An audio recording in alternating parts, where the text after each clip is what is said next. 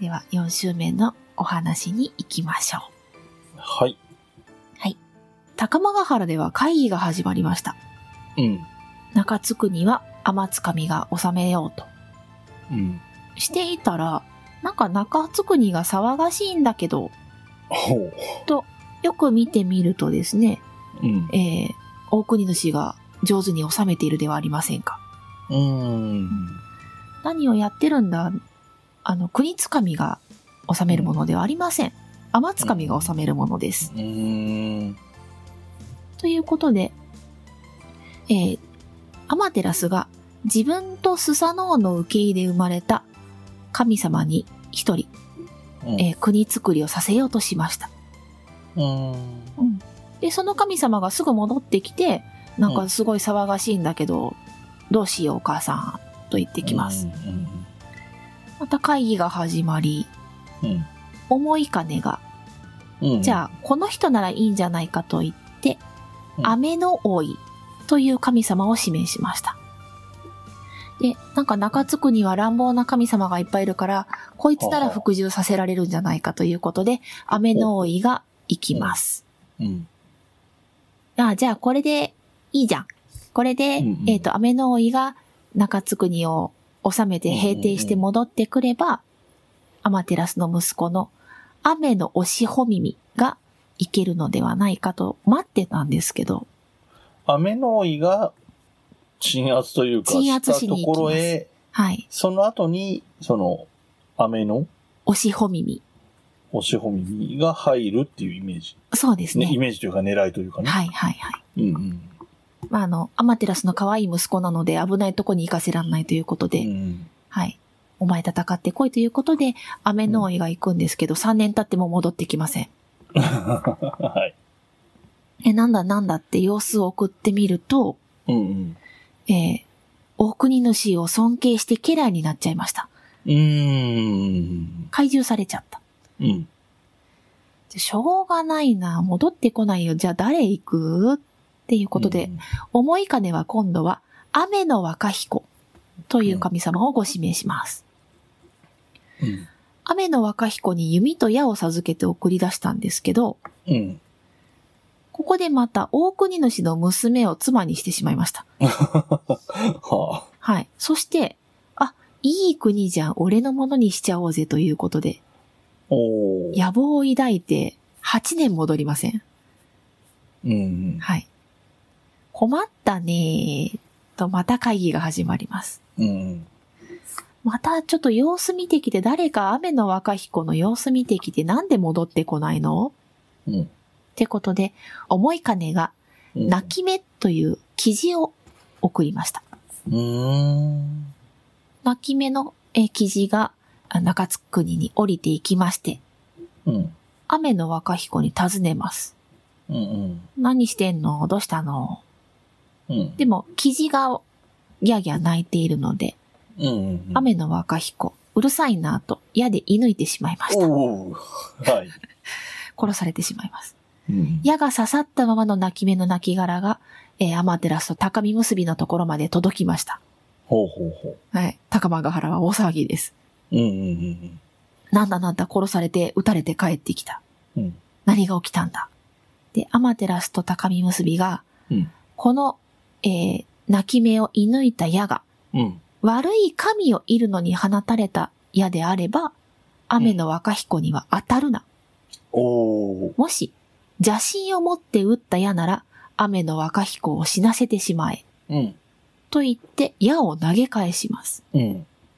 そうすると、その矢は雨の若彦の胸に刺さって、若彦は死んでしまいます。はい。その場合の邪神っていうのは、その中津国を自分のものにしようっていう邪はい神っていうことですね。そうですね。まあ、基地を殺したことに関してはね、邪神はなかったんだろうと思うんだけ ど。はい。はい。ここでバレてしまいましうた。ん資料があっちこっち。うん。うんうん。はい。もう、どうしよう。会議その後が開かれます。うん はいはい。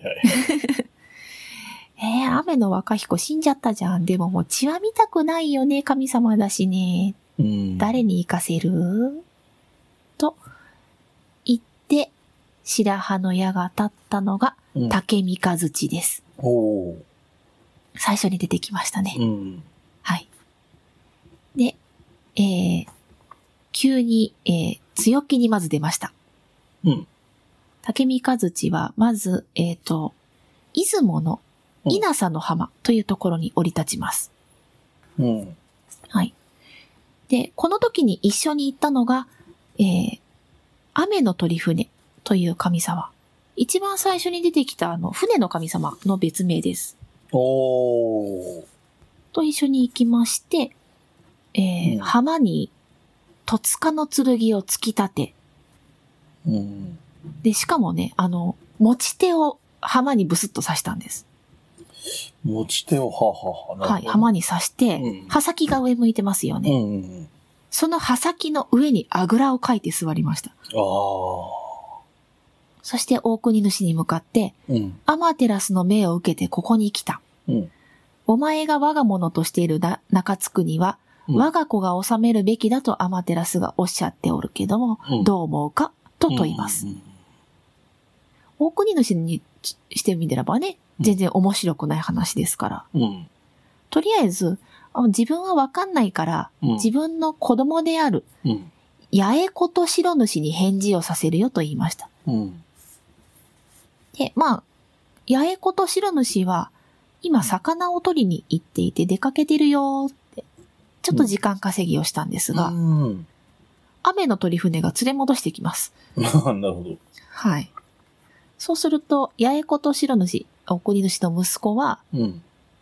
すぐに降伏してしまいました。ええ。この国は天津神の巫女に差し上げましょうと言って自分は姿を隠します。うん。そうすると、もう何か申したい子はおらぬかと、竹三和地がさらに大国主に尋ねます。うん。自分にはもう一人竹見中田という子供がおりますと大国主は答えます。そうこうしてると竹見中田帰ってきました。うん。え何を言ってるんだお父さんが頑張ったのにと。うん。いうことで力比べで決めようと言い始めます。うん。で、竹見中田と竹見和地が、うんえ。ー手を、こう、なんて言えばいいんでしょうね。お相撲じゃないですけど、うん。手をこう、組み合わせ合って、うん。掴み合いをしながら、うん。あこう、力比べをしたんですが、えっと、イメージとしては、僕が今はい持ってるイメージは、あの、はいプロレスなんかで首相撲って言い方するんですけど、首のところにお互いに手を回してるような首方のことを首手相撲なを、んて手を握り合う感じあー、プロレスでも、それもあプりロまレすスのあのやね。りますよね。こうはい掴はいみ合い、手の掴み合い。あのーえっ、と、恋人つなぎみたいに指と指の間に手がそ入うっそうそうそう。こう指が入ってる感じで、手を合わせ合って押し合うような形でね、力比べをするようなイメージ。そうはですいねはいはいはい。そうして、竹見中田、息子の方が竹見和地の手を引っ張ると、うん。その手がつららに変わったり、剣に変わったりしまほす。で、びっくりした竹見中田が、う。うん。えーちょっと、ひるんでいるうちに、うんうん。竹見和地が竹見中田の手を引っ張ります。うんうんそうするともう、ふにゃふにゃになってしまって、うん。うん。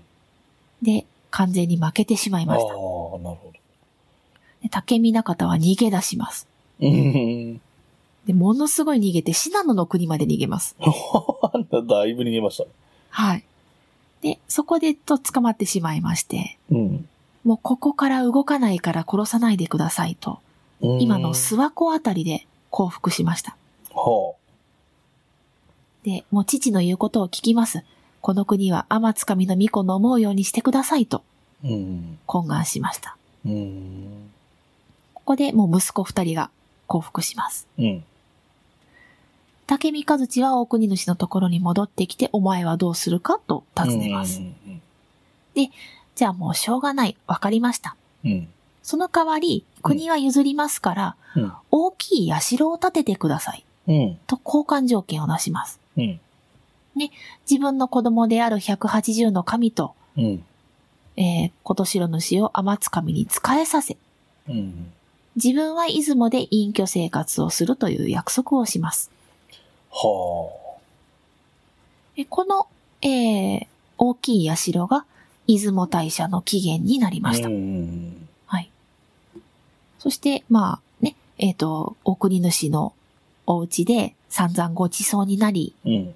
歓待されて、うん。竹三和父は天に戻って、うん中津国を平和にしましたよと伝えます。うん。うんうん。これ実は、うんあの、天皇家うん。と、その地域にいた土着の人たちとの戦争ではないのかという説もありまあーす。なるほど。えー、えー、天津神が天皇家で、はい。えー、国津神が土着の人々っていう意味合いですね。なるほど、ね。そうですね。そうんの、、ね、そういうのを表しているうんうんうんお話ではないかということも言われます。うん。うん。かもしれないですね。はい。で、平定された国津か、国津、ん国中、津いや中津国、ごめうんなさい。。平定された中津国に、えー、アマテラスの息子が行こうと、う押しほみみが行こうとん。うん。思っていたんですけうど、ん。この準備中に子供が生まれました。おしほ耳の子供はい。ほつまりアマテラスの孫ですね。う。うんうん。で、じゃあこの子を天下界に降ろそううとん。いうことになります。うん。子供の名前がまた長いんです。ははい。アメニギシク、ニニギシ、アマツヒコ、ヒコホのニニギ。あ。雨に儀式までしかメモれませんでしたが、 まあいいでしょう。そうですねはい。はい。まあ、覚えなくていいです。もう、ニニギの見事でいいでってす。言いますね。でも聞いたことある。うん。と思います。えー、ですね。えっ、と、アメシホミミ、オシホミミと、うん。えー、タカ、タカヒ結びの娘の間に生まれたのがニニギなので、もう本当にサラブレッドです。高木結びが、最初の高3み、人のえ。高み結び、高ひ結び、タカヒひか。タカヒ結び。うんうん。最初の3人のうちの1人、3人というかはい三人柱のうちの1人ね。はい、はい。うん。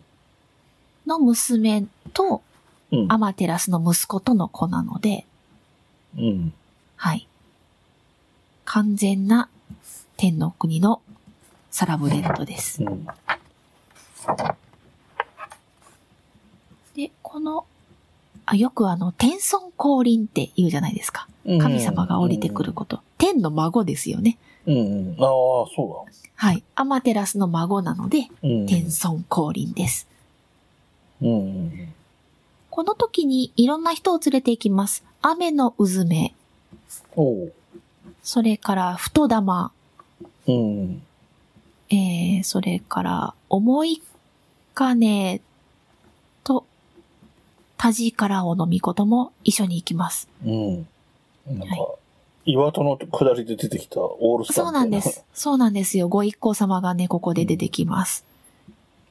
で、えー、思い金と田力をのみことには、うん八坂にのまがたまと鏡と草薙の剣を渡して、うん一緒に同行させました。うん。うんそして、えー雲を押し分け、降りてきたのが、ヒューゴ、ヒューガの国、高千穂。うん。ああ、ね。はい。です。そして、えーここは韓国に向かって、えー今の野間岬、笠、笠佐の岬までまっすぐに通じ、朝日がまっすぐに差す国、夕日が輝くとてもいい土地だ、と言って、うんここに大きな宮殿を作って暮らすことになります。うーん。これで天孫降臨が完成します。うん。ニニギたちがまたね、いろいろなことを起こします。うん。えーニニギが薩摩の国でうん。ある女の人を見初めます。うん。はい。えー、大山積の娘。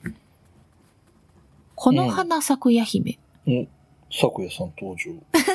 そうそうそう。私のお名前の元になった方なんですけれども。えっ、と、大山、大山積、一番最初の山の神様ですね。そうでイすザね。ナギから生まれた山の神様です。ねい違う。イザナギとイザナミのうんうん。神海から生まれてきた神様です。うんうんとても美しい神様で、うん。うんまあ、ニニギもね、一目惚れして、うん。えー、お前は誰の娘かと尋ねます。うんうん。これはもう定番の引っ掛ける言葉ですね。 まず父親は誰なのかと確認します。は私は大山積みの神の娘で、この花咲くや姫と申しますとうん。答えます。うん。で、早速妻に欲しいとプロポーズします。うん。もうこれもお約束で一回は断るんですね。うん。お答えは私からは申せません。父から申し上げましょうとうん。うん。言います。うん。で、大山積も、まあ、アマテラスの孫なので、うん大喜びします。うん。では、えっ、と、この、昨夜の方は妹なので、うん。姉も一緒に、ああ、はいはい。はい。ということで、岩永姫というお姉さんと妹のこの花咲夜姫をうん二人、妻にどうぞと言ってきました。うんうんところが、うん。えー、やった二人も奥さんもらえるのと喜んだんですけれども、うん。岩永姫があまり顔がお綺麗でなかったんですね。うんうんニニギは岩永姫を返しました。うん。うん。で、この花咲夜姫とだけ一夜を共にします。うん。それを知った大山積は怒りました。うん。それがなぜかというと、うん。二人を一緒に送ったのは、うん。まず岩永姫がうん。天津神の寿命が岩のように長いものになるようにと願いを込めていたから。ああ。このさ、この花咲くや姫は木に咲く花のように美代が栄えるけれども、うん。花のように寿命が短い。うんうんだから、花のように栄えて、うん岩のように寿命が長いものになるようにという意うん。味で二人を送ったのに、に。咲夜姫だけをうん。自分の妻としてしまったので、だから、ニニギの系統は、寿命が短くなってしまいます。はあ。なるほど。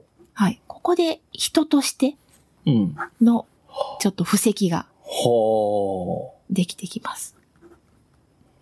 そしてこのニニギさんまた失礼な男です。あ。うん。はい。一夜を共にしただけだったのに、えー、この花咲くや姫、できちゃったと言ってきました。うん。はい。えー、本当にうん。えー一晩だけじゃん本当に俺の 子と、えー、言い放ち ます。はい。はい。身重の人に言ってはいけません。はい。そういうことはね。まあ、これで、まあ、神様の子ですから、うん。この花咲くや姫も怒ります。うん。じゃあもういいですと。うん。で、あなたが疑うように国つかみの子であれば、うん。私は難産になるでしょうん。うん。うん。う。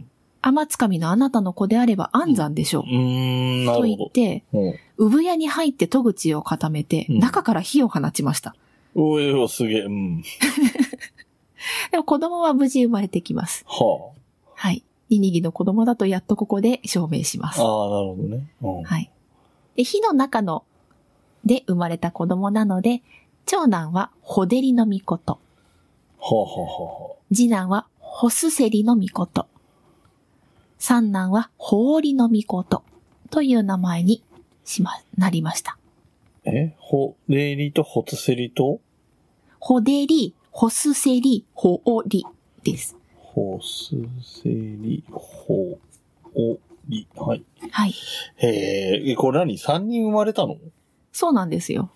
三つ子熱語。はい。はい。で、この中のうん。二人、うん。えー、兄のホデリうん。が、えー、別名を海幸彦と言はあ、出てきた、知ってる名前。います。はい。で、三男のホオリが弟の山幸彦うん。です。まあ、この兄弟喧嘩のね、この二人の兄弟喧嘩の話もまた有名です。ねえ、なんか、さっきのさ、さっきじゃないや、先し前、前々回ぐらいかな。はい。あのーアマテラスとスサノオの時、つくよみがパッとしなかったように、はい。ここも真ん中のスセリはい。あ、ホスセリか。はい。はは、この海幸彦、山幸彦物語的には関わりがないってことかね。そうなんですよ。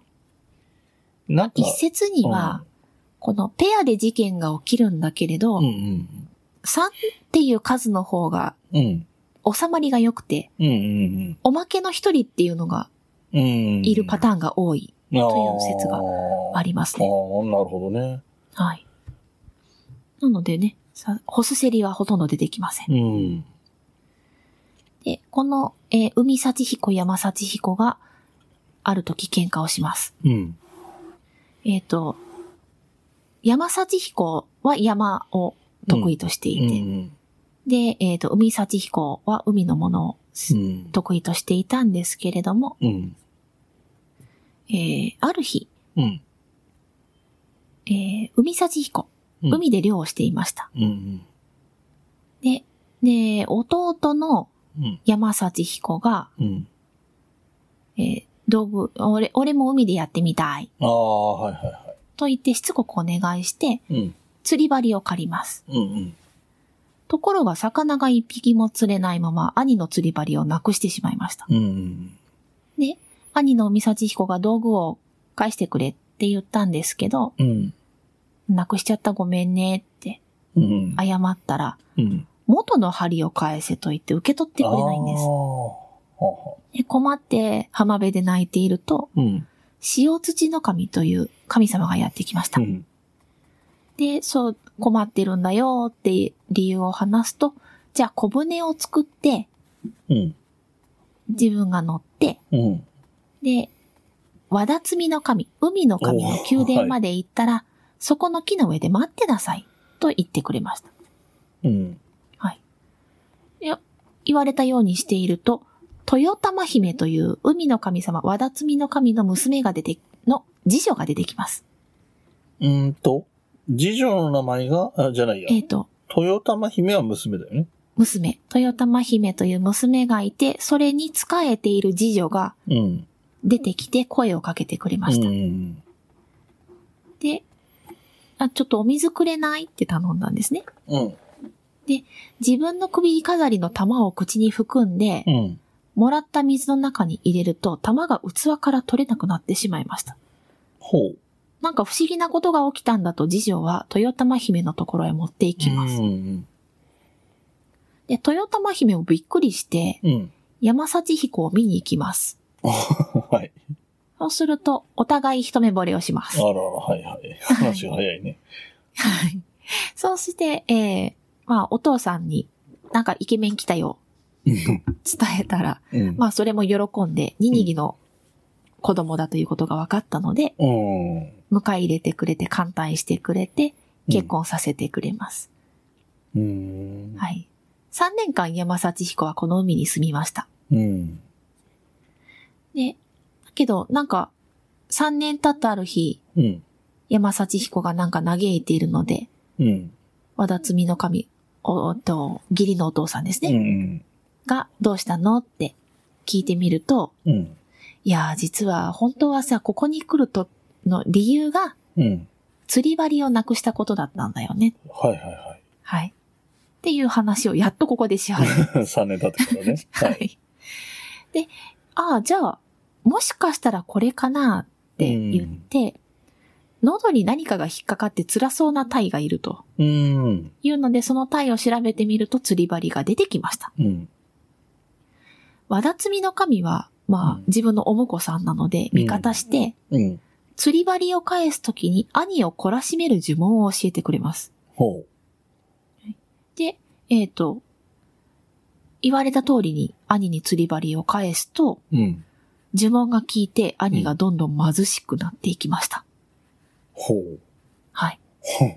うんもう、かわいそうな海幸彦なんですけれども、もうこれからはあなたを昼も夜も守りますと、家来になることを宣言します。うん、へえ。だから弟が一番偉くなっていくんですね。なんなんですかね。なんかこういうのって、あの、昔話みたいな話だと、ちょっと、はい。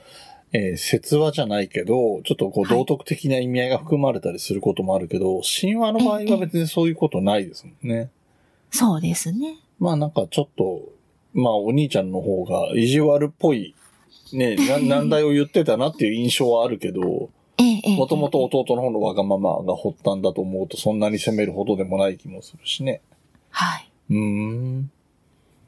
で、えー、豊玉姫と山幸彦はそのままね、結婚して仲良く暮らすんですけれど、うん。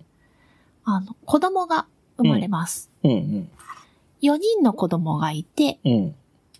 最後の4男、うん。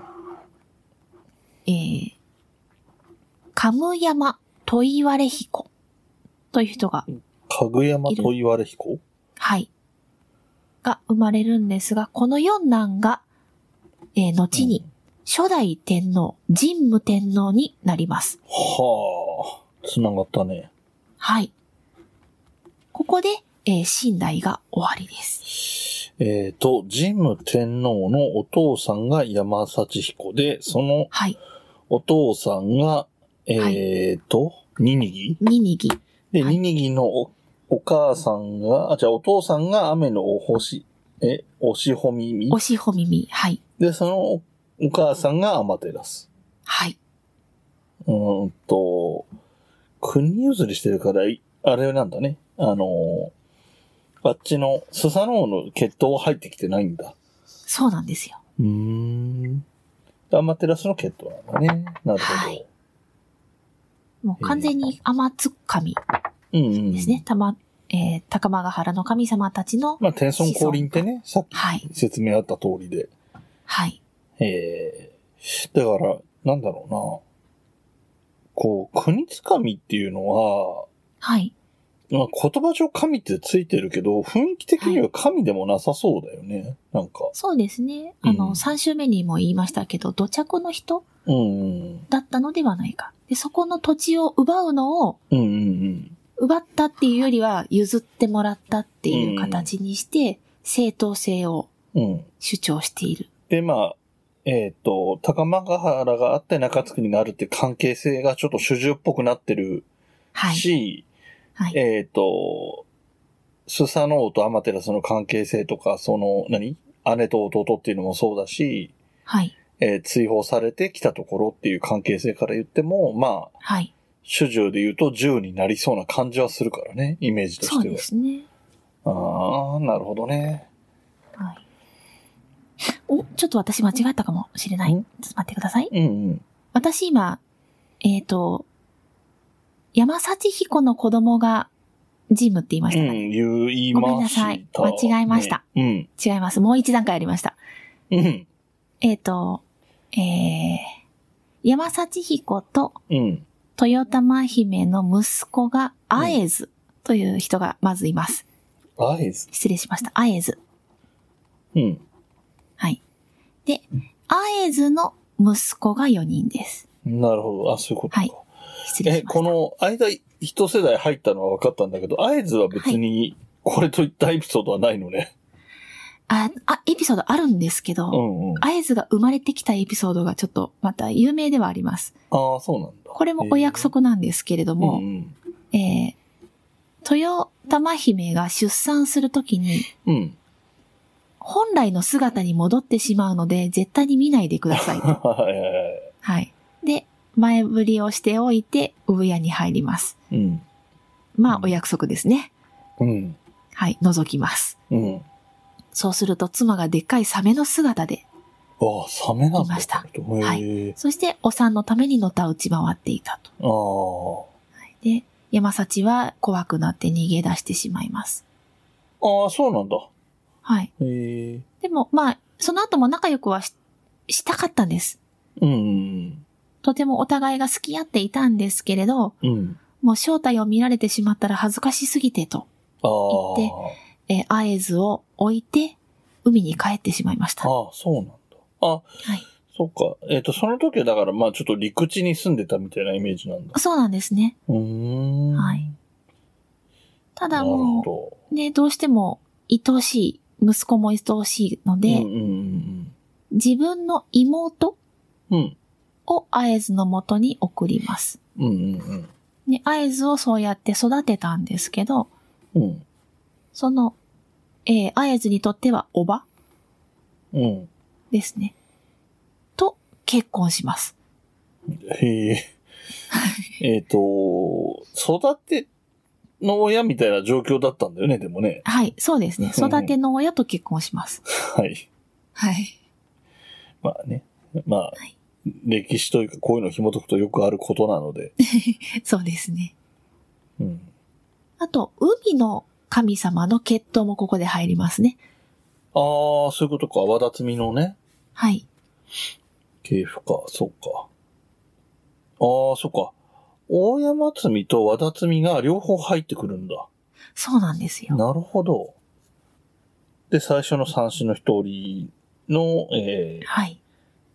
高火結びも、はい。の血も入ってるしね。そうですね。うん。なんか、 竹見和地のあたりのエピソードは何だったんだろうって感じが してくるけど、まあでも彼がいたからこそみたいなとこもあるんだけどさ。そうですね。うん。まあ一応戦わず、そんなに戦わずに平和的解決をしたっていう形にはなっていますけれそうど。ですね。はい。うん。なんかあれですよね。あの、戊辰戦争だけど、江戸城無血開城ぐらいの話ですけど ね。確かに。うーん。まあまあ。あの、なんだろうな。そん、えなんかちょっと戦うとかってちょいちょい出てくる、その、ええええスサノオとアマテラスとかでもちょっと出てきたけど、はい。そんな素振りは出るけど、あの、ガチで戦って殺し合いみたいな感じの、戦いの中での殺し合いみたいなの案外ないですよね。そうですうね。ん。